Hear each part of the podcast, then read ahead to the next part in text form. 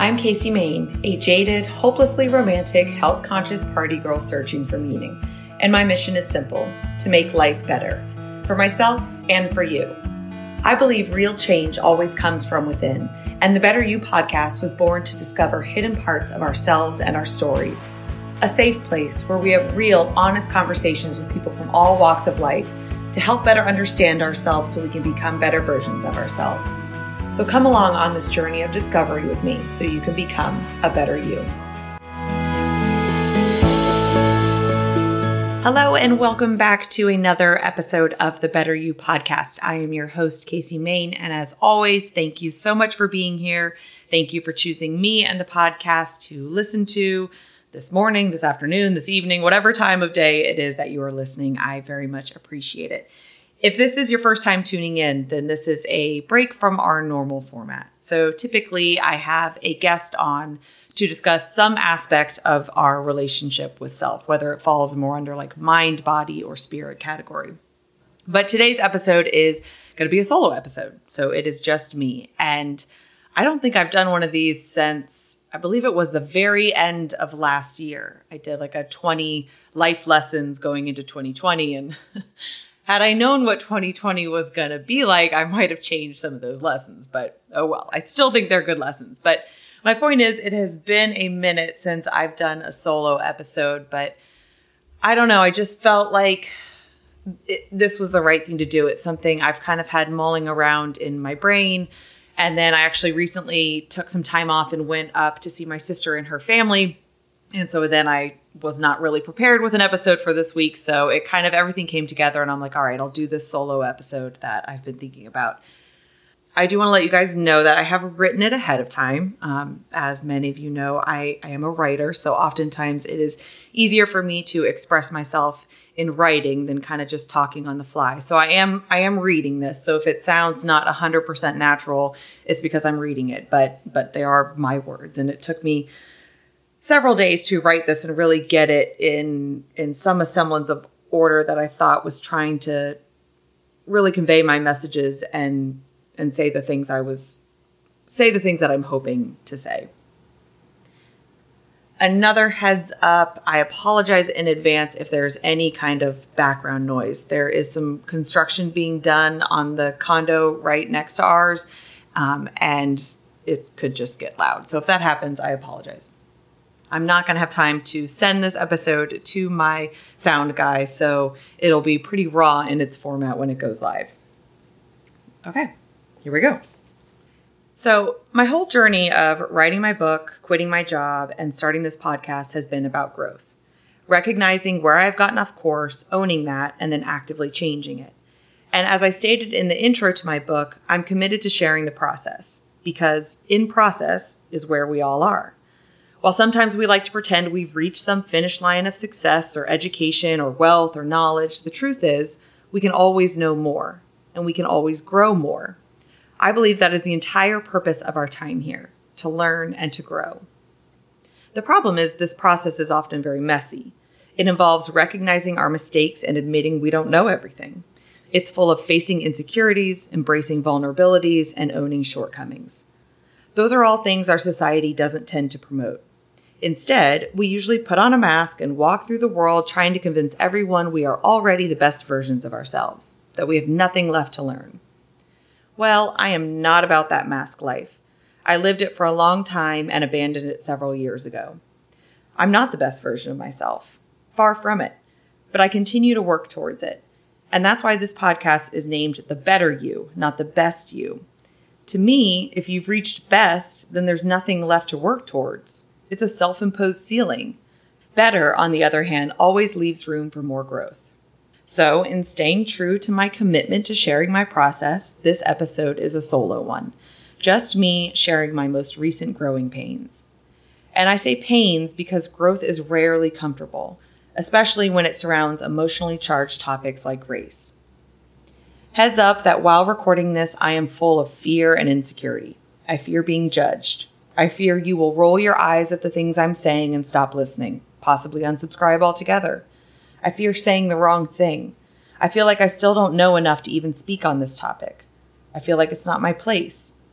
I fear that my newly uncovered, very deep rooted white privilege beliefs will be woven throughout this entire episode and I'll actually do more harm than good. But something inside me still feels compelled to share this part of my process. And as Ijeoma Oluo instructed in her book, So You Want to Talk About Race, that I'm currently reading, we have to have these conversations. I'll likely do it incorrectly, but I should still do it. So I hope that you will give me grace in doing so. Here goes. So I could easily be classified as an educated person. I went to private school from kindergarten through high school. I attended college where I graduated with honors with two degrees, and I have a graduate degree, a master's in business administration. Yet recently I feel extremely uneducated. No, not just feel. I've realized I am extremely uneducated in some very important aspects of life. There's a couple things that have happened recently that have pushed me into one, realizing how much I don't actually know, and two, wanting to know and understand more. Now, I will admit that it is very likely I learned some of this stuff in my history classes growing up and I simply forgot it. But it is also very likely that I never learned it, that it was lost in the condensed versions of history we learned growing up, a mere subsection of a chapter attempting to convey all the complexities of slavery or the civil rights movement in a week or two of lesson plans. Either way, there were things absent from my awareness at this point in my life until very recently. It began with a couple movies, none of it planned. They weren't watched because of the Black Lives Matter movement or in an attempt to better understand race in this country. They were mostly movies my boyfriend picked out, and I happened to be home, so watched them as well. It started a couple months ago, before the death of George Floyd. He was watching the movie The Banker as I was doing some stuff around the house. I wasn't really watching it at first, but I quickly got sucked in as I learned more about the plot. It's the true story of two African American men, Bernard Garrett and Joe Morris, who set out to become bankers and landowners in the 1950s and 60s. But that was a near impossible thing to do for black people at that time, so they hired a white man to pose as the head of the company, while they would pose as the janitor or the chauffeur so they could hear what was going on in conversations and meetings. What I learned in watching that movie that really got me thinking was that banks were allowed to deny loans to people based on race. I did a little more research and read about how government surveyors used to grade neighborhoods, color coding them based on credit risk, in large part because of the residents' racial or ethnic demographics. This practice, known as redlining, continued until 1968 when the Fair Housing Act banned racial discrimination in housing.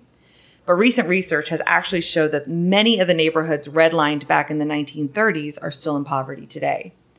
Again, did I learn about that back in school? Probably. But did I think about the larger implications for families not to be able to get a loan from a bank to buy a home or start a business? Not at all. And while it was 50 years ago, that's really not that long ago. And when you think about it in terms of generations, you can clearly see the impact it would have on families today. But it was a bigger picture aha moment for me. Learning this opened my mind to realizing, like, wow, there's probably a ton of very specific barriers like this that I either never learned or have completely forgotten. The civil rights movement was much more than water fountains, bathrooms, and bus seating, which, sadly, are the only parts I tend to recall from my history classes or come up in conversations regarding segregation. Sidebar I am not blaming the education system or teachers. Yes, it played a part, but ultimately I take full responsibility for my lack of understanding of our history. What I learned in school could have been a jumping off point, tiny bits of information to spark my interest and inspire me to dig further and know more. But at that time, I was more concerned with boys and being cool than fully understanding our nation's history and the implications it had on the people and the neighborhoods I so rarely encountered in my privileged upper middle class white life. I've been blind to how much I don't know for a long time, but now I am not. Now I am aware. And awareness is always the first step. So now I can do something about it, like educate myself.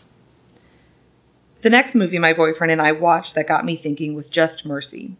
It's the true story of a young lawyer named Bryan Stevenson who, after graduating from Harvard, decided to move to Alabama to defend those who were wrongly convicted or not given proper representation. The movie is full of heartbreaking stories of men who are not afforded the rights our justice system has in place to protect us simply because of their race. But what really got me thinking from this movie was that the main case it follows took place in 1987. 1987. That's within my lifetime, and this kind of racist discrimination was still happening. Next, we watched Django Unchained. I never watched it when it first came out because I'm not a big Tarantino fan. I don't like all the blood and the violence. All I knew about the movie was that it was about slavery. Now, this movie was not based on a true story like the other ones, but it shook me to my core. I knew slavery was awful and I knew it was wrong. But again, my uneducated mind always imagined black people out in the hot sun doing all the manual labor of picking cotton. That was the extent of the awful that I pictured. Never in a million years did I picture or think about some aspects of slavery depicted in that movie. I don't think I knew slave women were used for sex. I guess I'm not surprised, but I never really thought about it. I was absolutely appalled during the Mandingo fighting scene, where two black slaves were fighting to the death for entertainment. I couldn't even watch it. I was in total shock, yelling at my boyfriend, This is awful. Like, did this really happen? I've done a little bit of research into it, and and just a little bit, I will say. But it appears that most historians haven't found any real evidence that that practice actually happened, but there have been rumors about it. Regardless, that scene painted a very clear picture in my head of the horrific nature of slavery, as did so many other scenes in that movie. And that's the bigger point. In my adult life, with my adult empathy, I'd never really thought about slavery, never really let it sink in, never imagined the horrors those people endured the impact it would have on them, not just at that time, but for generations to come. I definitely want to learn more about intergenerational trauma, transgenerational trauma, and historical trauma, which all look at how trauma can be passed down and affect future generations. Shortly after watching that movie, George Floyd was killed and the Black Lives Matter protests and marches began. And as I've admitted before on this podcast, my first reaction wasn't to get involved. Political activism has never been my lane, and I, like many people, thought, I'm not racist. I believe everyone is equal. I treat everyone fairly. Ipso facto, I'm doing my part. Nothing really else for me to do. But then I started to notice the discomfort. I felt uncomfortable every time I saw a social media post about it. I felt uncomfortable hearing people talk about it. I felt uncomfortable that I wasn't addressing it on this podcast. And then I felt super uncomfortable when I attempted to. And it was the presence of that discomfort that really got my attention. As we've heard in so many conversations on this podcast, negative feelings are always here for a reason. They have something to show us, something to teach us. They always reveal a wound that isn't healed or an area where we can grow. Yes, they can be about the external, showing us where we are being treated unfairly or where change needs to happen. But they are also always about something internal, something within us that needs to be addressed. I knew my discomfort on the subject was telling me something, so I started reading. The first book I read, recommended by previous guest Coltrane Lord, was White Fragility Why It's So Hard for White People to Talk About Race by Robin DiAngelo. This book was like diving head first into the discomfort. It tackled all the reasons white people get so defensive about race, why the defense mechanisms exist, and how our culture supports them. It was crazy. Not long after starting the book, I had a super uncomfortable conversation, borderline argument, with someone very close to me about the Black Lives Matter movement. The reactions I was getting and the things this person was saying were the exact white fragility responses discussed in the book, like to a T. I heard things like, I don't see color. Everyone struggles, but if you work hard enough, if people are respectful to me, then I'm respectful to them. I grew up poor, so I didn't have any privilege. I grew up in a diverse neighborhood. I have black friends. My families were immigrants who were discriminated against, but they still succeeded. The true oppression is class. The book explains why all these reactions are so predictable, where they come from, and how they help keep systemic racism in place. It was honestly the perfect book for me to read first because instead of trying to teach me about the black experience, it taught me about the white experience. It helped me better understand myself, which you all know I am all about. And it really opened my eyes to what systemic racism really is, what white privilege really is, and how it stays in place. And most importantly, it taught me a new term whiteness. Robin writes that whiteness rests upon a foundational premise the definition of whites as the norm or standard for human, and people of color as a deviation from that norm. Think about it. If I were to describe a woman to you and say that she is tall, thin, long brown hair, and hazel eyes, unless I specifically say that she is black, you are picturing a white woman. White is the norm in which everything is compared. Whiteness drives our view of how life is supposed to be lived, how people are supposed to be, and how the world is supposed to be. And furthermore, the white perspective is driving the global perspective. Robin shares the following very concerning statistics.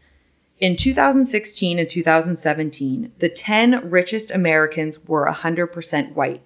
US Congress, 90% white. US governors, 96% white. Top military advisors, 100% white. President and vice president, both white. US House Freedom Caucus, 99% white. US presidential cabinet, 91% white. People who decide which TV shows we see, 93% white. People who decide which books we read, 90% white people who decide which news is covered, 85% white.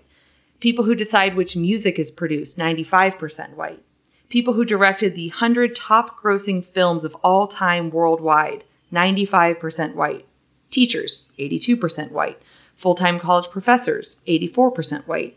Owners of men's professional football teams, 97% white. And if all those statistics don't blow your mind and make you realize that the white perspective is the dominant perspective being pushed out in every medium and form of communication, policy, and business, then think about Jesus. Actually, Google it. Google Jesus and look at the images that come up. Now, keep in mind that Jesus was Jewish and born in what today we know as Israel. But what do the pictures reveal? A white, blue eyed, often blonde haired man. Jesus is a perfect example of how we make white the accepted norm. My next lesson came from watching The Conspirator, a movie that tells the story of Mary Surratt, the only female conspirator charged in the Abraham Lincoln assassination and the first woman to be executed by the United States federal government. This movie got me thinking about the Civil War and how, just like with slavery, I don't actually know much about it.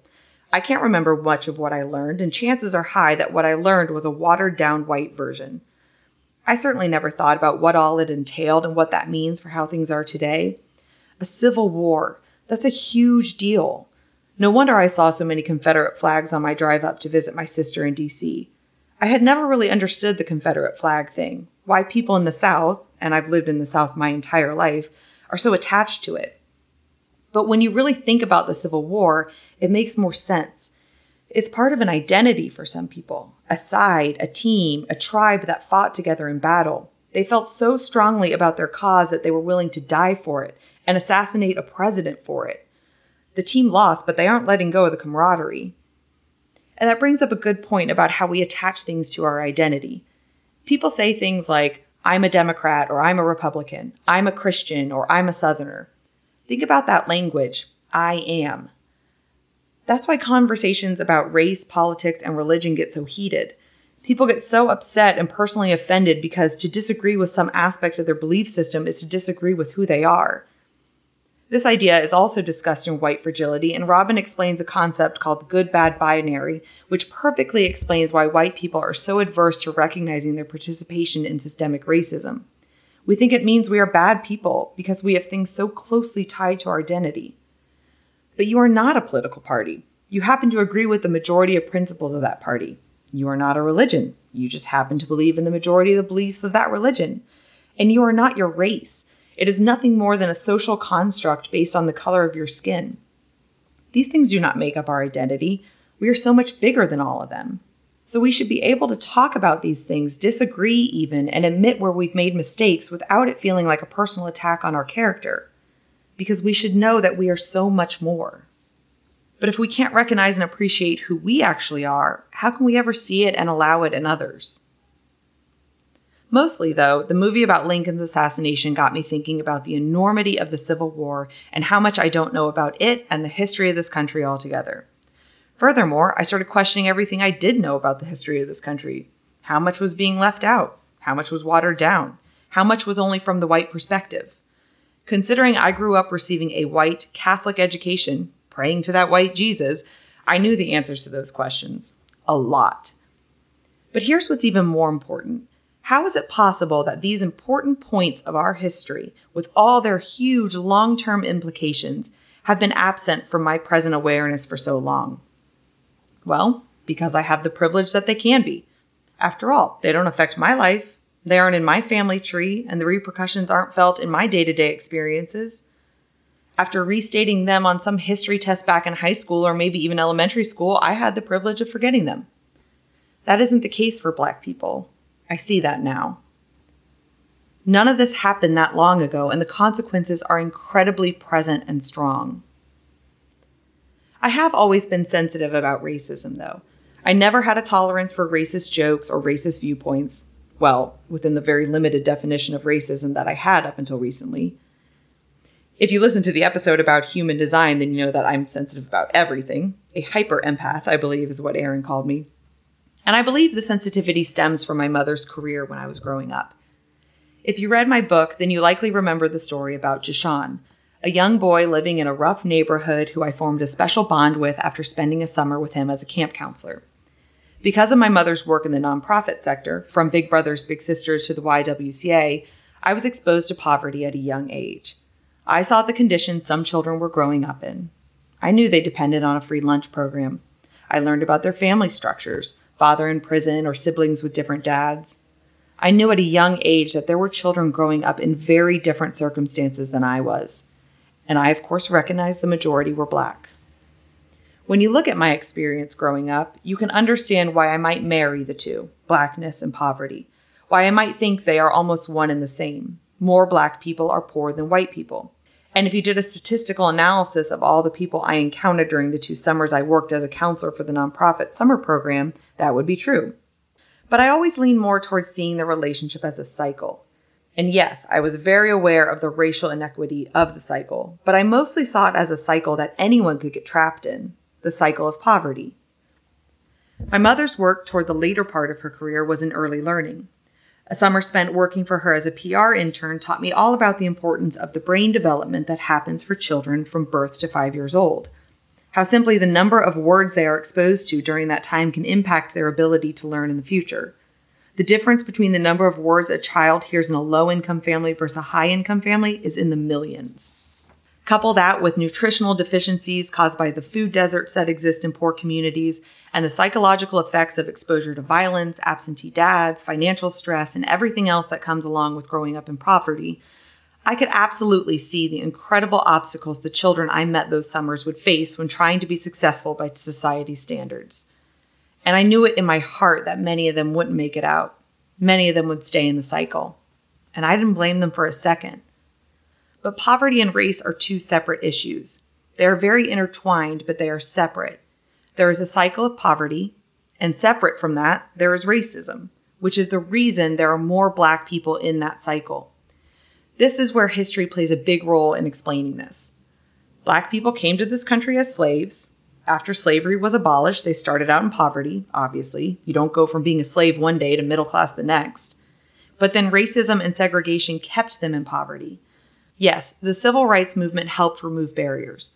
But to think with the sign of a pen that all prejudice and discrimination was gone from systems, business practices, and people is just foolish. It lingered, and it lingered in a big way, ensuring the cycle of poverty remained primarily black. President Lyndon B. Johnson made an incredible point in his commencement address at Howard University in 1965.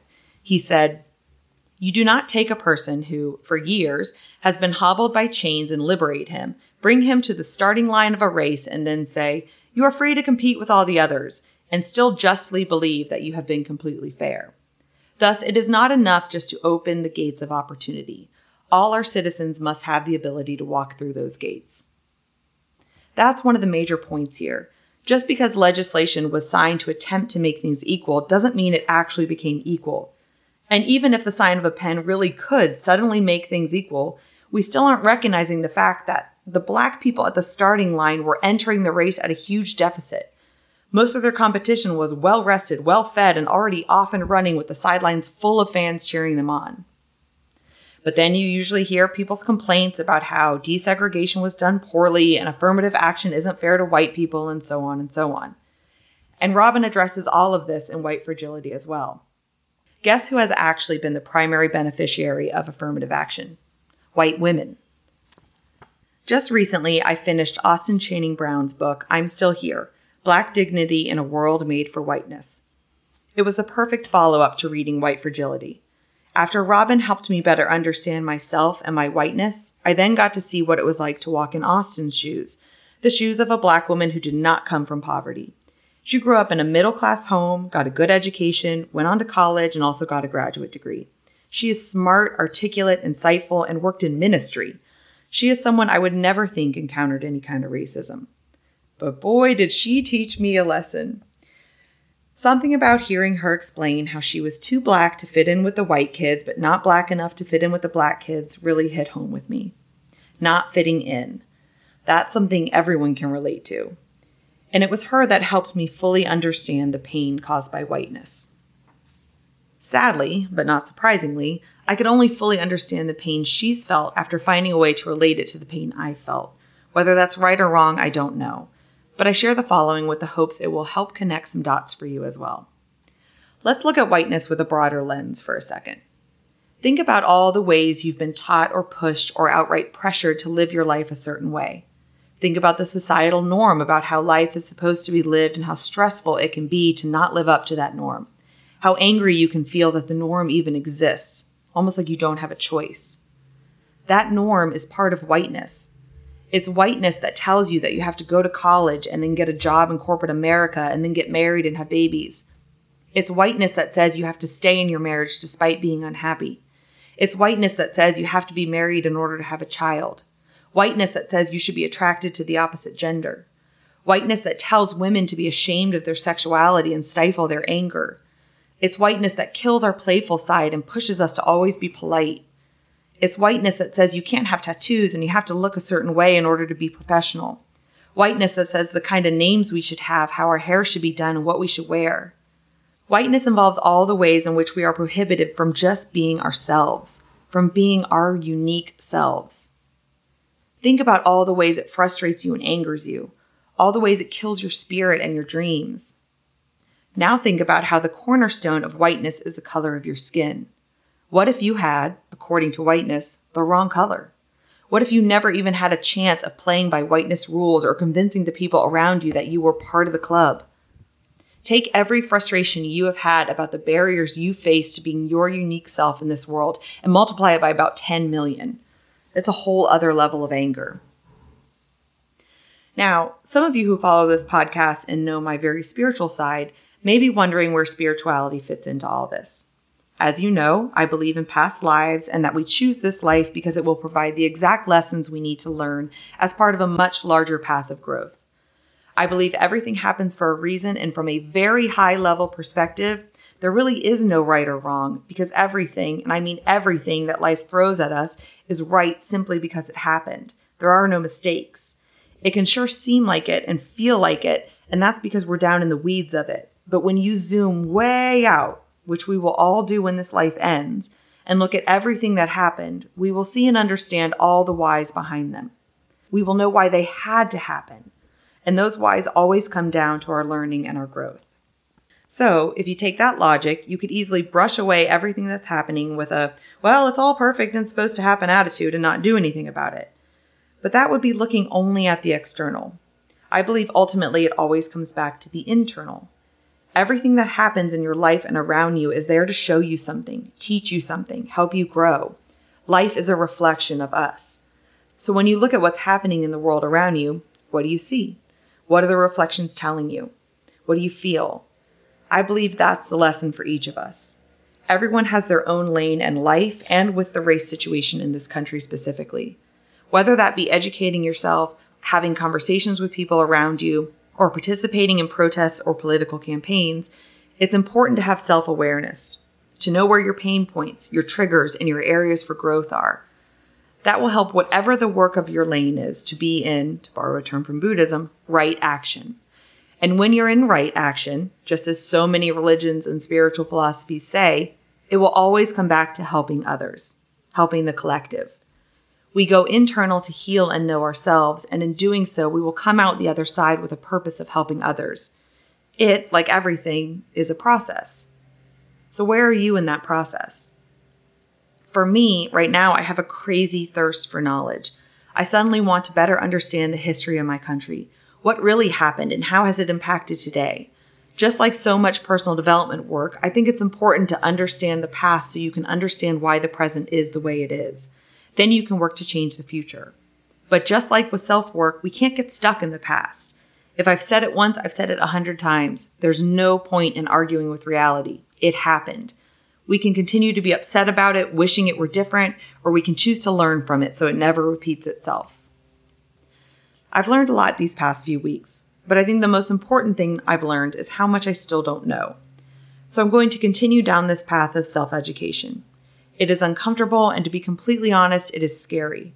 I know it will come with many more uncomfortable moments of realization, many more stumbles where I say or do the wrong thing, and many more tough conversations with people in my life. It could forever change some relationships, and I have to be okay with that. I am okay with that. This is yet another opportunity in my constant battle to choose myself and how I want to live my life, instead of folding to the comfort or to the desires or expectations of others. I don't want to be part of the problem anymore. I don't want to be ignorant. I want to be well educated. I want to be part of the solution. And I share all of this with you, as always, simply with the hope that it will spark something inside of you. Light a fire under you that gets you moving in whatever direction your lane takes you.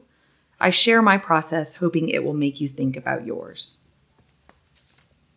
Okay, so that's it. That is what I wrote on the topic. I am still obviously very much in the beginning of my process of learning and figuring this all out. I'm sure some of the things I said, I said incorrectly, but again, I just think it's important to have these conversations. So if you have any feedback from me if this got you thinking, if you are totally disagree, whatever it is, by all means, reach out to me at the better you podcast at gmail.com. If this really resonated with you in a positive way, I hope you'll share it with other people in your life that you think will connect to it because I do I do think it's really important that we start having these conversations rather than avoiding them because they are uncomfortable. So, as always, thank you very much for listening, and I hope you all have a wonderful rest of your day and a great